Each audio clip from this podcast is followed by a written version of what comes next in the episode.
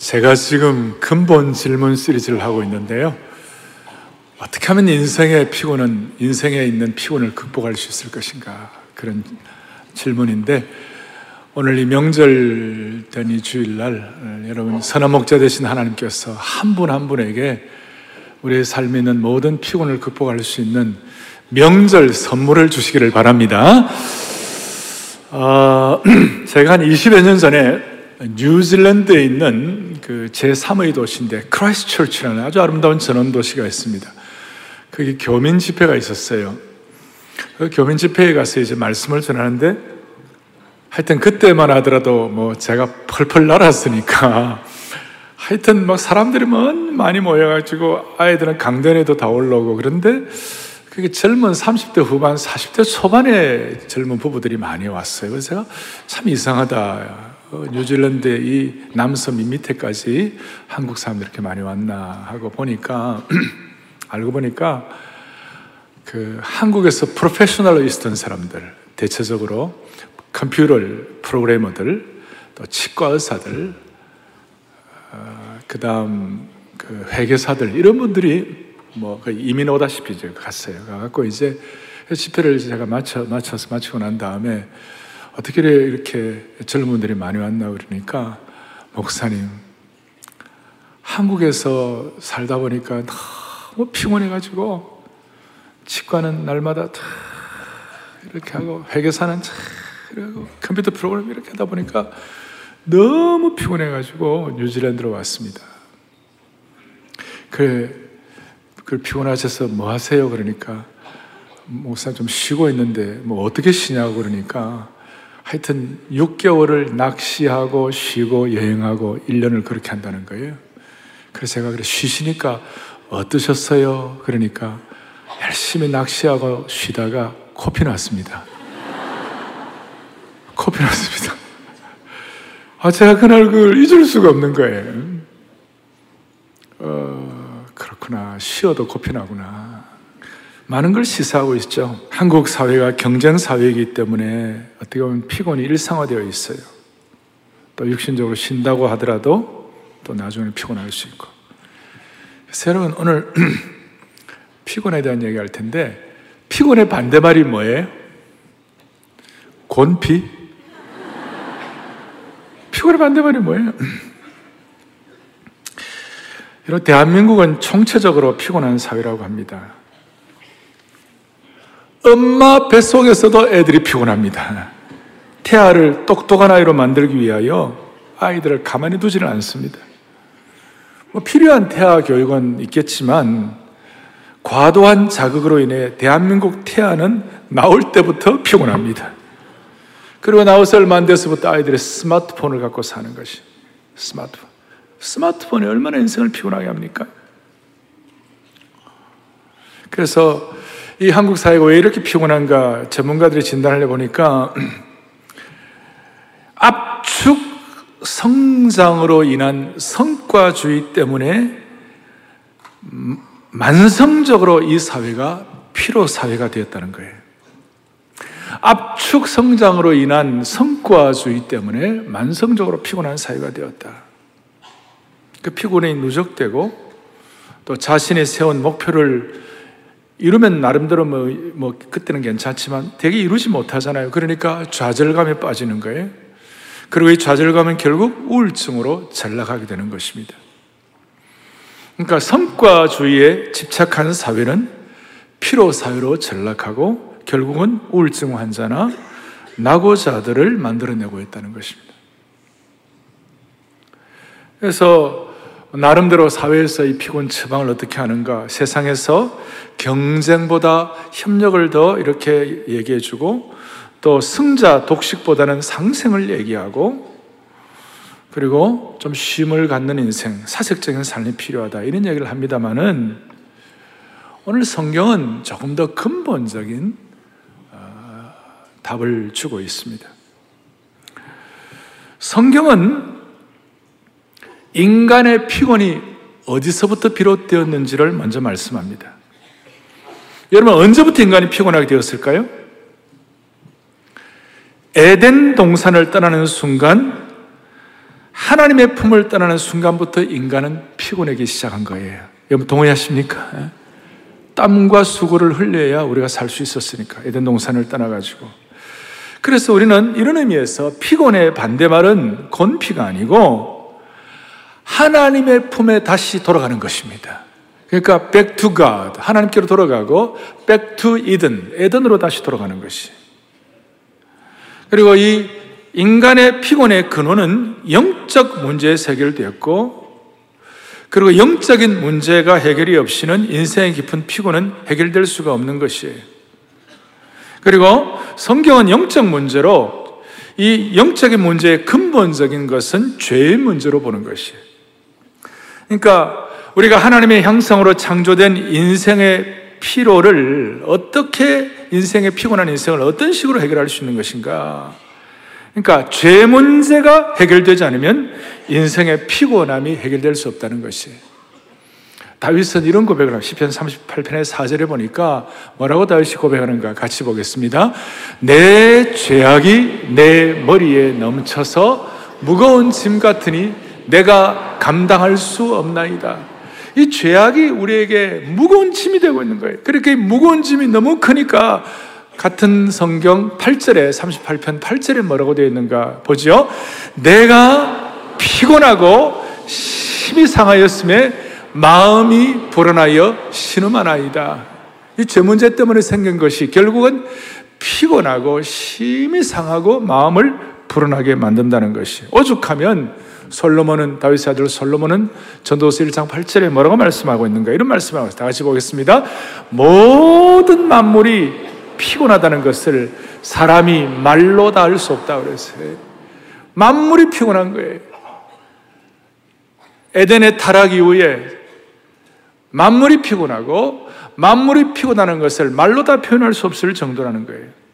이걸 여러분들이 좀 말씀을 통해 좀 더 구체적으로 살펴보기 위해서 오늘 제가 이사야 40장을 여러분들 본문을 여러분들 같이 나누었어요. 이 본문은 어릴 때부터 잘 아는 거예요. 뭐 독수리 날개쳐 올라가듯 소년이라도 넘어지고 장정이라도 피곤하지만 여호와를 악망하는 자는 새 힘을 얻겠다. 이런 내용들을 웬만큼 다 알고 계시는 거예요. 그런데 이사야 40장 앞에 39장에 어떤 내용이 나와 있는가? 피곤한 인생의 예로 히스기야의 아픔이 있어요.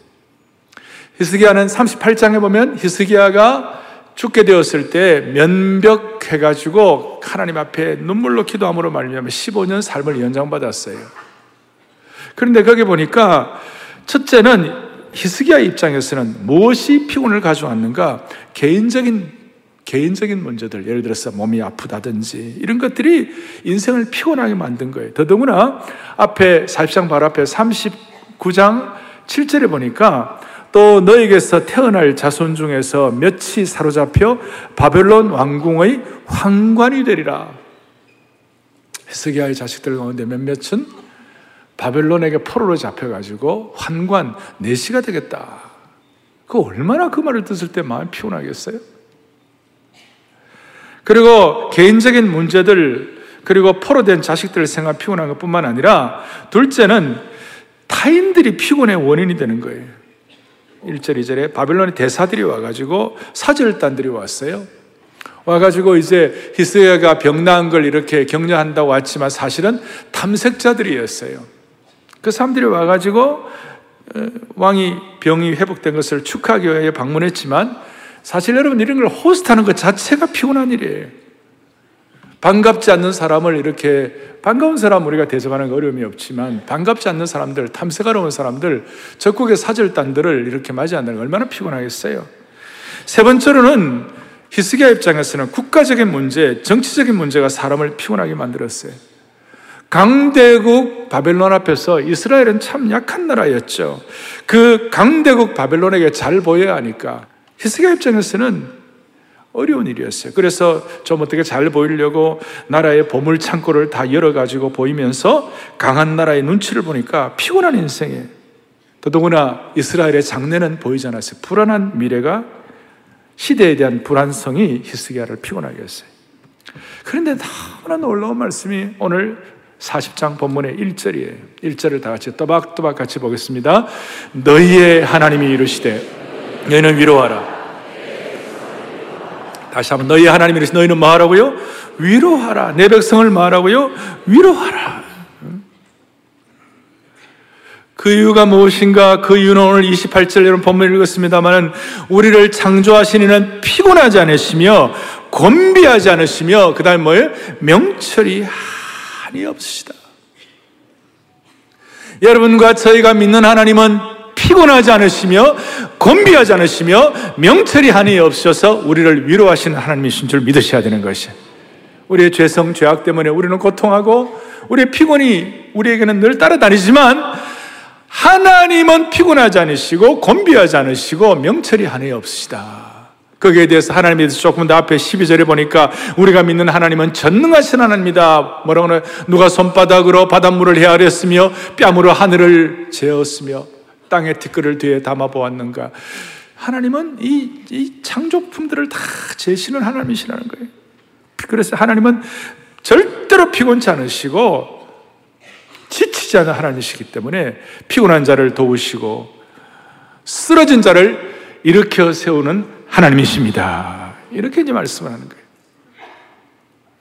그리고 그 하나님에 대해서 하나님을 악망하는 자는 여호와를 악망을 31절에 악망하는 자는 새 힘을 얻겠다. 오늘 것이 요절이거든요. 여호와를 악망하는 자는 피곤할 때 악마하는 자에게 힘을 주시는 하나님을 이렇게 표현해요. 여호와를 악망하는 자에게는 새 힘을 준다. 악망이란 말은 하나님을 기대하고 하나님을 바라보고 하나님을 기다리고 하나님을 집중한다. 그런 뜻이 되겠죠? 하나님을 기대하고 기다리고 집중하는 자에게는 하나님께서 뭘 주시느냐? 새 힘을 주신다. 할렐루야. 새 힘을 주는데 이건 우리가 다 익숙하게 알아요. 저는 하나님 우리에게 새 힘을 주신다, 리뉴하게 하신다, 새 힘을 주신다. 이 말씀을 제가 말씀을 연구하다가 아, 제게 너무 와닿은 것이 있었어요. 그것이 뭐냐면 하나님께서 피곤한 가운데서 하나님을 앙망하고 기대하고 기다리는 자에게 새 힘을 주신다는 말은 무슨 뜻인가 하면요. 교환하신다. exchange 하신다. 맞바꿔 주신다. 그 말씀이에요. 그것이 저에게는 그렇게 위로가 되었어요. 그러니까 여러분과 저의 피곤과 하나님이 허락하신 새 힘과 교환하신다. 그 말이에요. 여러분과 저의 아픔과 짐들이 하나님이 예비하신 능력으로 교환하여 주신다. 어떻게 보면 이것이 특별한 거래예요. 거룩한 거래예요. 그리고 이 세임을 주신다는 말과 연계된 것이 이사야 53장 6절 뒤에 53장에 하나님께서는 우리 무리의 죄악을 그에게 뭐 하셨도다? 담당시키셨도다. 그걸 다른 말로 전가한다 이 말이에요. 전가한다. 트랜스퍼한다.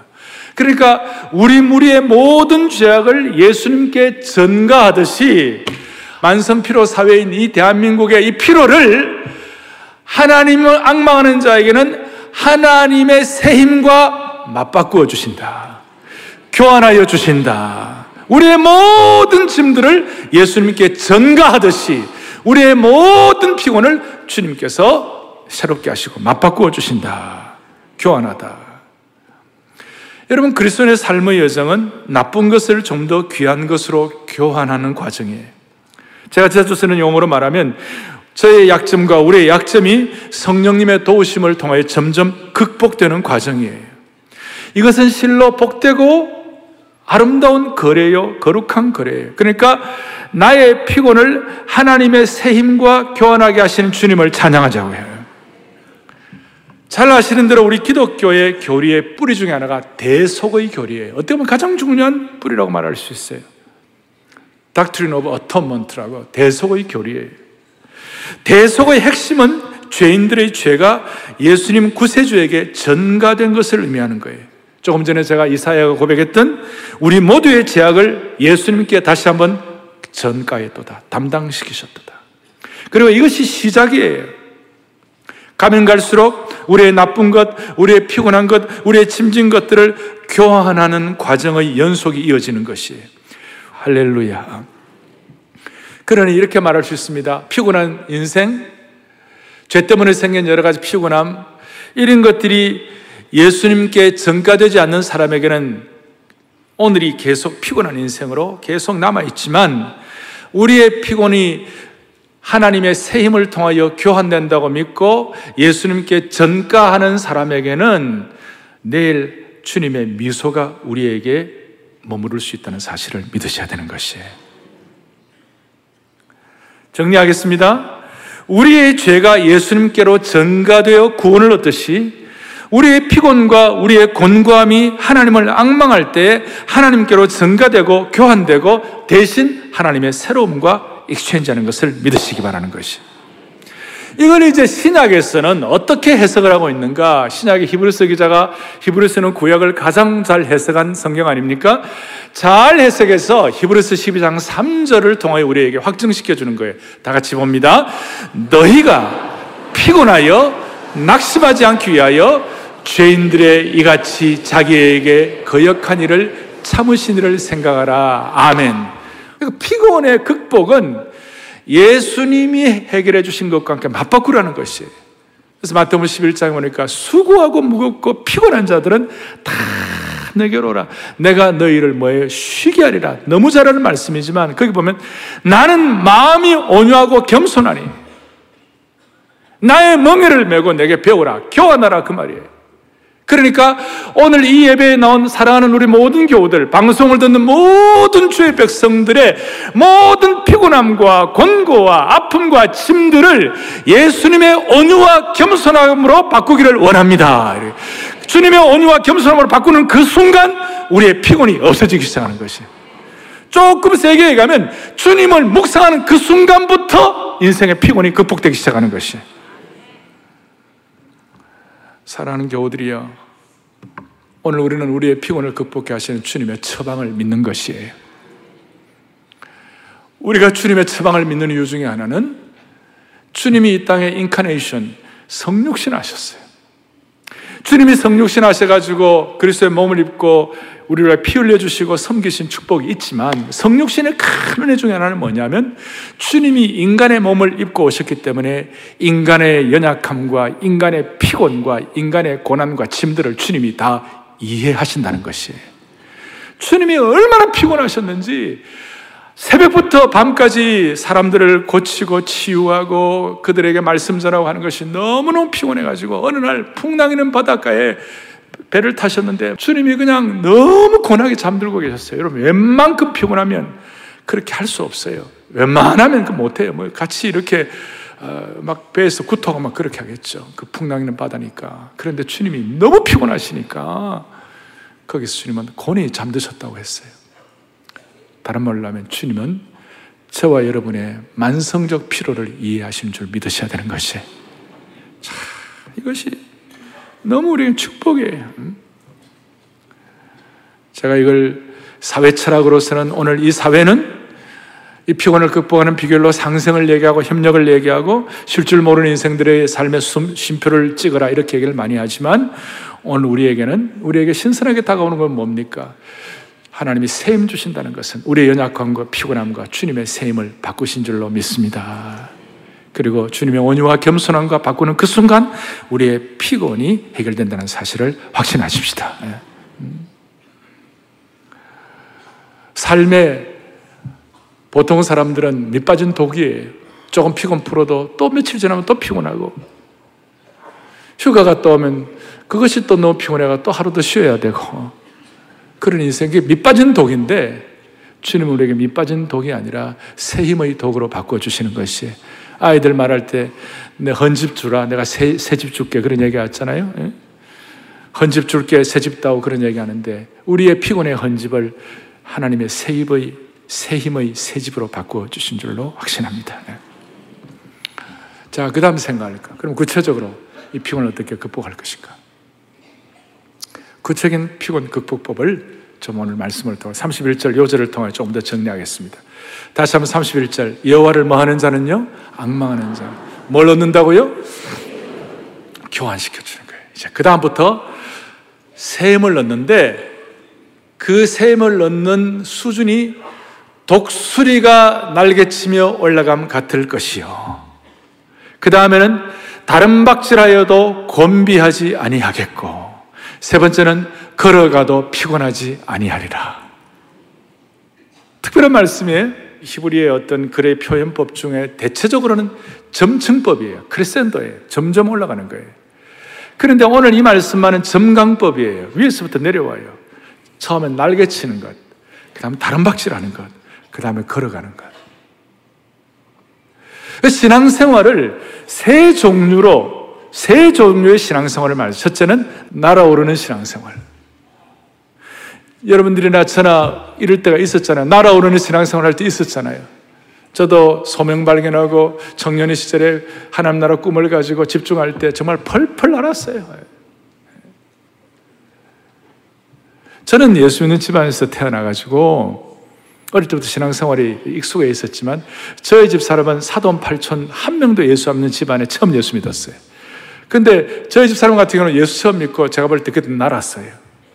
증거가 뭐냐? 자기는 저하고 교제할 때 자기는 미장원에 갈 때 기도한대요. 어떻게 기도하느냐? 오늘 미장원 이 머리를 해주는 사람에게 주님 제가 복음을 전할 수 있게 하여 주시고 이번에 예수 믿게 하여 주십시오. 내가 깜짝 놀랐어요. 나는 이발소 갖고 기도 안 하는데. 제가 볼 때 우리 사람은 그때 제가 제 집사람 얘기를 거의 안 하는데 우리 사람은 그때 펄펄 나는 신앙생활이었어요. 여러분 이럴 때 있을 거예요. 그때는 뭐 정말 펄펄 날죠. 사명 발견하고 꿈 발견하고 성교하고. 그런데 인생에 늘 날기만 할 수 있습니까?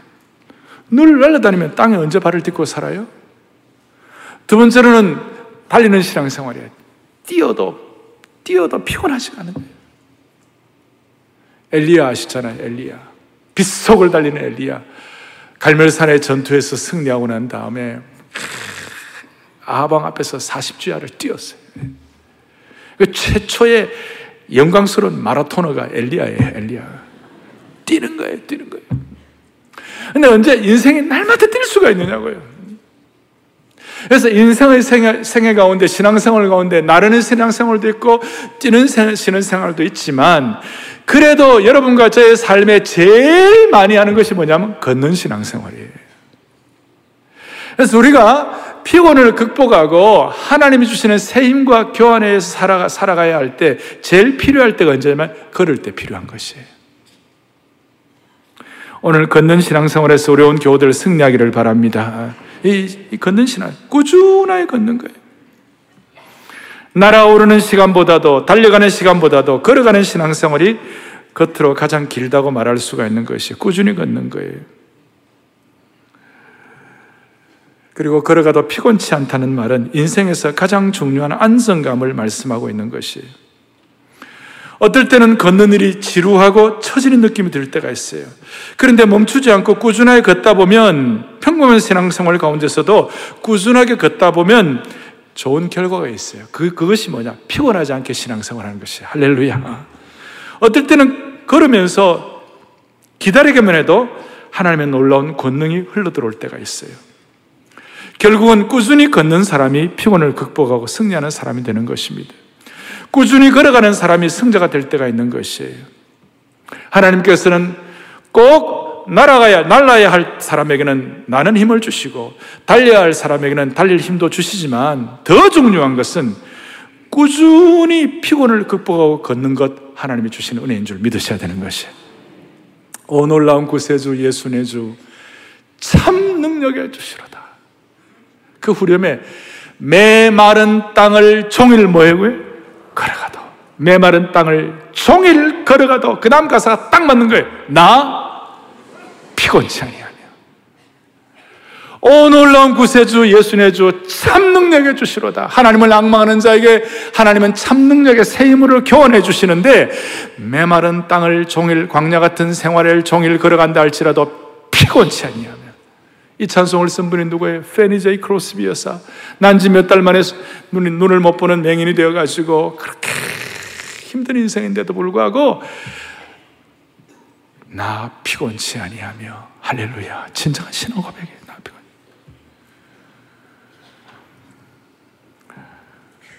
우리가 내 신앙생활이 나르는 신앙생활을 하고 있다. 내 신앙생활, 뛰는 신앙생활을 하고 있다. 늘 그렇게 말할 수 있는 사람이 몇 명이나 있겠어요? 어떻게 보면 대부분 신앙생활 날고 뛰는 정도가 아니라 그냥 기는 신앙생활 하는 분들이 많을게요. 걷는 것도 힘들어서 기어가도 주님의 품에 다시 안겨서 기어가면 피곤을 극복할 수가 있는 것이에요. 그리고 다시 한번 신앙생활은 꾸준하게 한결같이 걷는다. 누가 그랬죠? 걸으면 살고 누우면 죽는다 그랬죠? 그러니까 꾸준하게 한결같이 걷는 것이라 깨닫고 걷는 것을 묵상하고 지키는 사람은 근본적으로 주님이 피곤을 극복할 수 있는 힘을 주실 것입니다. 살다 보면 보기 싫고, 살기 싫고, 듣기 싫고, 같이 있기 싫어도 싫은 사람들.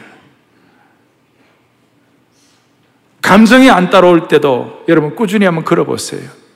어떨 때는 남편이 보기도 싫고, 아내와 살기도 싫고, 같이 읽기 싫어도 그 남편과 아내와 서로 한번 꾸준히 걸어보시기를 바랍니다.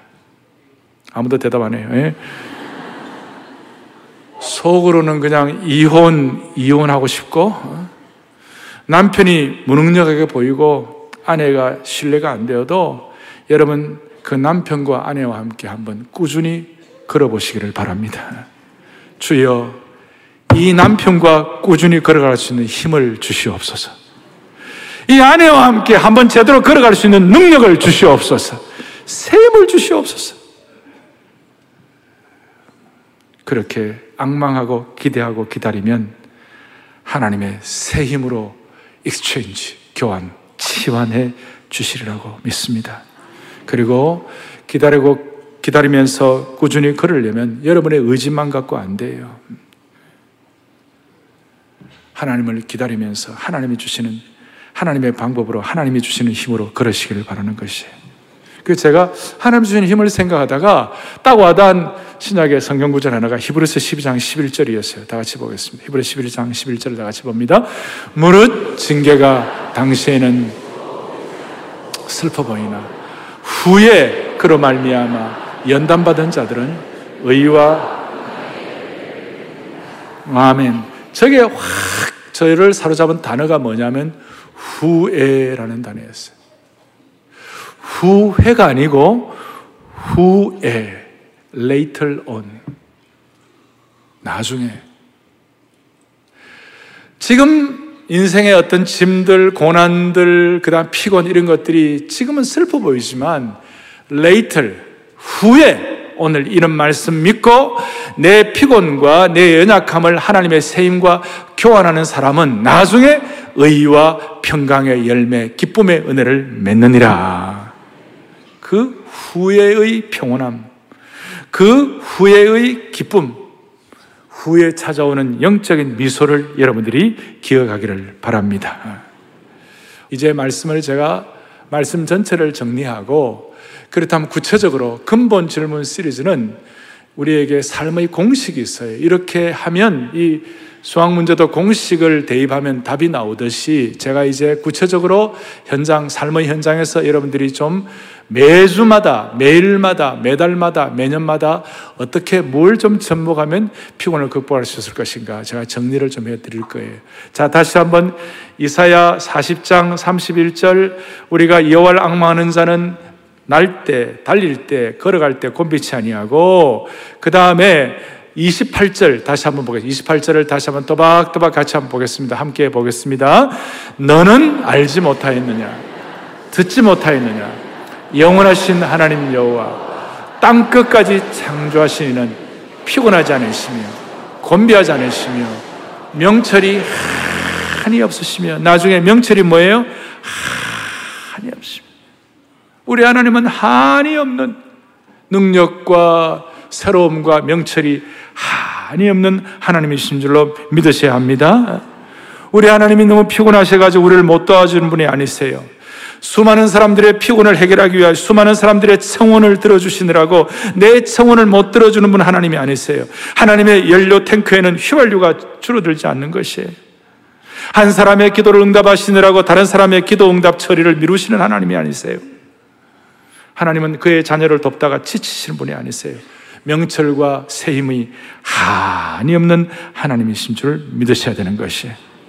그러니까 우리의 피곤이 중요한 것이 아니라 하나님의 하나님 되심을 믿으십시다. 그리고 꾸준하게 생활 현장에서 걸어가며 접목해야 할 것, 공식을 말씀드릴게요. 첫째, 매주마다 접목해야 할 것. 매주마다 해야 할 것. 여러분, 매주일마다 해야 할 것. 매주일 이 주일 예배가 피곤 극복 최고의 보약인 줄 믿으셔야 되는 것이. 다시 한번, 매주일 무슨 예배가요? 주일 예배가. 주일 예배를 영적 피곤을 극복하고 신선해지는 날로 잡으셔야 되는 것이. 제 얘기가 아니에요. 우리는 광야길 가는 인생이에요. 사막길과 같은 이런 인생이에요. 광야길과 같은 광야의 길이에요. 그러니까 출애굽기를 통하여 하나님께서는 광야길의 인생을 어떻게 하나님 인도하시는지를 자연스럽게 말씀하셨어요. 출애굽기 31장 17절 사막 같은 인생, 광야 같은 인생, 피곤한 인생을 하나님 어떻게 극복하시나 또박또박 봅니다. 이는 나와 이스라엘 자손 사이에 영원한 표징이며 나 여호와가 여세 동안에 천지를 창조하고 일곱째 날에 일을 마치고 쉬었음이니라 하라. 아멘. 여기에 쉬었다 하는 말의 본래 원어는 새롭게 하다, 신선하게 하다 그런 뜻이에요. 리프레시하게 한다는 것이에요. 그러니까 주일날 여러분들이 마음에 준비를 하시고 주일 예배 이렇게 오시는 것이 이 세상의 어떤 휴양지에서 쉬는 것보다도 최고의 신선함을 하나님이 내게 주신다. 그렇게 믿으셔야 되는 거예요. 저는 한국교회 오만여 교회가 매주일마다 하나님이 주시는 참된 안식을 통하여 수많은 피곤들이 극복되기를 원하는 것입니다. 그래서 사랑의 교회 주일 예배는 Back to God 하나님의 품으로 다시 안기는 시간입니다. 그리고 Back to 에덴, Eden, 에덴으로 다시 돌아가는 시간인 것이 이 시간 주님을 찬양하고 그분의 음성을 듣는 축복이 있기를 원하는 것입니다. 예, 매주마다. 매주. 두 번째로는 두 번째로는 daily 매일마다 해야 할 것. 이것은 뭐냐? 예수 매일매일 예수님께로 가서 멍에를 지고 예수님이 주시는 쉼을 배우셔야 되는 것이. 그러니까 우리 교회로 말하면 날마다 솟는 샘물 Daily Living Water를 매일마다 주님과 말씀과 기도를 통한 인격적인 교제를 통하여 특별히 시편과 잠언을 읽으면서 여호와께서 우리에게 평강을 주신다. 날마다 우리의 짐을 져 주셔서 우리로 하여금 구원의 하나님을 찬송하도록 하는 시편과 잠언을 읽으면서 매일 매일마다 daily 체크를 하시죠. daily 체크. 세 번째 monthly 매달마다 매달마다 오늘 앞에 40장 26절에 이런 말씀을 26절에 함께 보죠. 너희는 눈을 들어 누가 이 모든 것을 창조하였나 보라. 여러분 다시요. 매주마다 뭐가 여러분들의 가장 큰 힘이 되라고요? 주일 예배가 오늘 꼭 그래 되기를 바랍니다. 매일마다 말씀과 기도를 통해 하나님과 교제하는 것, 은혜가 있기를 바라. 이게 공식이에요. 세 번째, 매달마다 오늘 26절에 있는 것처럼 눈을 높이 들어. 누가 이 모든 것을 창조했나 보라. 바빠도 일정한 시간 가운데서 한 달에 한 번, 뭐 이주일에 한 번씩이라도 여러분 산도 찾으시고 자연도 찾으시고 좋은 음악도 들으시고 좋은 예술도 보시고 여러분들을 위하여 하나님이 주신 창조의 아름다움을 여러분들이 접목하시기를 바라는 것이에요. 그리고 이얼리 매년마다 어떻게 되느냐? 하나님이 여러분들과 저에게 주신 비전과 사명과 하나님 나라의 큰 계획을 점검하셔야 돼요. 매년마다 시간을 정해 가지고 내게 주신 하나님의 소명이 무엇인가? 나는 무엇을 해내 인생에 땀을 흘려 하나? 내 인생에 평생 붙잡을 흔들 깃발이 무엇일까? 그걸 다시 한번 진지하게, 진지하게 확인하는 것이. 매년마다 내 인생의 사명과 계획을 점검할 때 하나님께서 피곤을 극복해 주시리라고 믿습니다. 무슨 말이냐? 더 큰 소명, 이거 갖게 있으면 작은 일에 얽매였던 작은 일에 얽매여가지고 쉽게 피곤한 인생, 그 인생, 여러분 작은 일에 하다 보면 피곤하잖아요? 근데 하나님이 주신 더 큰 계획과 더 큰 소명과 그 섭리에 붙잡히면 현재 일어날 일 때문에 불안해하거나 안달하지 않는 것이에요. 하나님의 윗선, 섭리의 상선, 그 선을 바라보면서 영적 에너지를 회복하는 축복이 있기를 바라는 것이에요. 자, 네 가지에다가 제가 플러스 알파 하나 더 드리겠어요.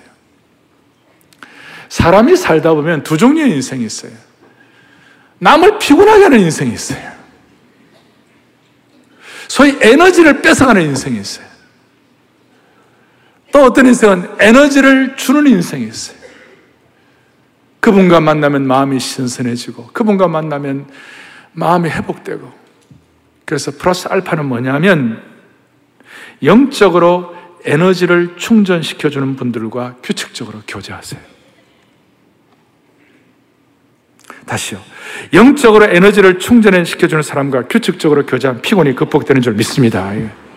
그 사람과 만나면 피곤이 풀리고 에너지가 충전되는 사람, 그분들과 교제를 하세요. 교회 내에도 있을 수 있고, 여러분 주위에도 있을 수 있어요.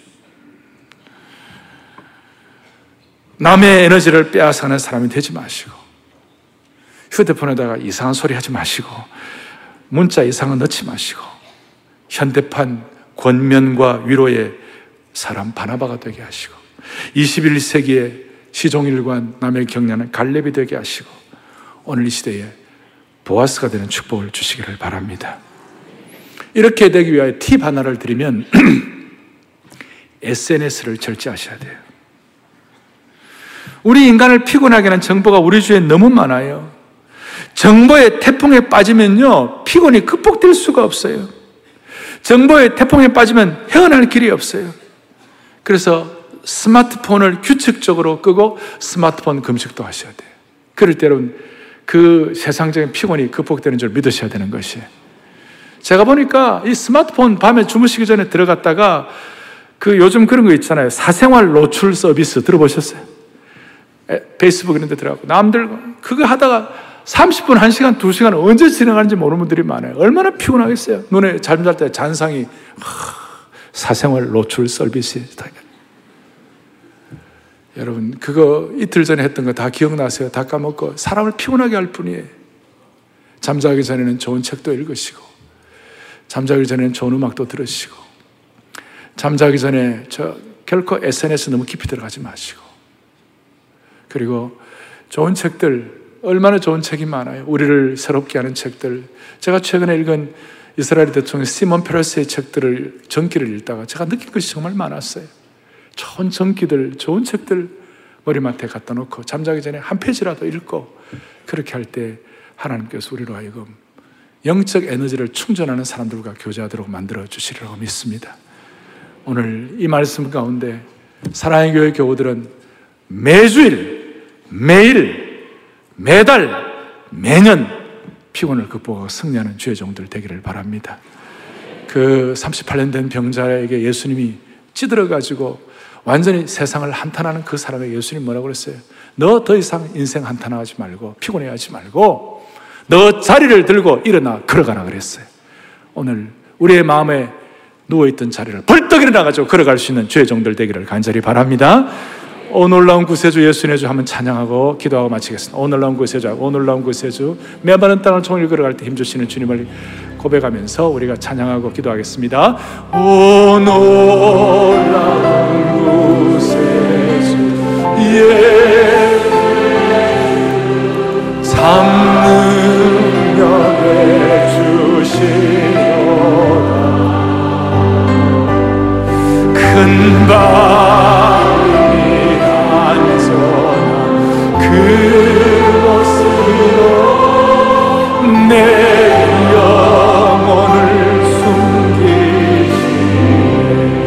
마른 땅을 종일 걸어가도 내 마른 땅을 종일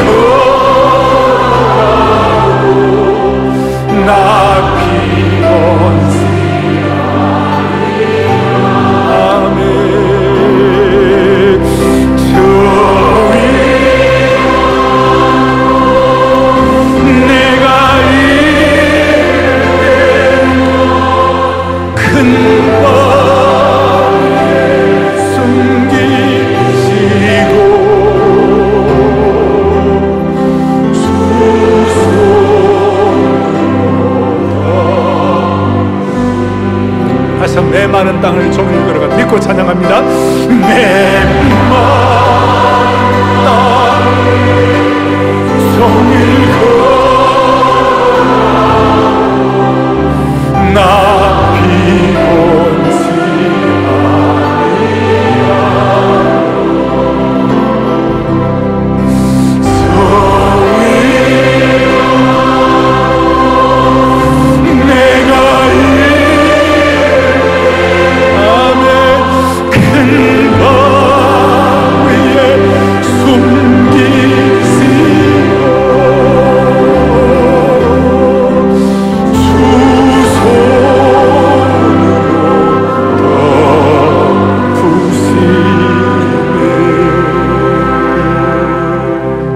가슴에 손을 얹겠습니다. 기도합니다. 살아계신 하나님 아버지, 다시 한번 우리가 주님의 품에 안겨 인생의 모든 피곤을 극복하게 하여 주옵소서. 수많은 짐들이 있고 어렵지만 꾸준하게 찬송하며 믿음으로 기도로 기대하며 걸어가는데 승리하는 온 교들로 삼아 주시옵소서. 우리의 모든 피곤과 염려와 답답함을 하나님의 새 힘으로 바꾸는 능력을 받게 하여 주시옵소서. 우리의 가정과 우리 주일 예배와 우리의 삶의 현장이 피곤을 극복할 수 있는 놀라운 체험의 현장으로 삼아 주시옵소서. 우리 주 예수 그리스도 이름으로 간절히 기도 올리옵나이다.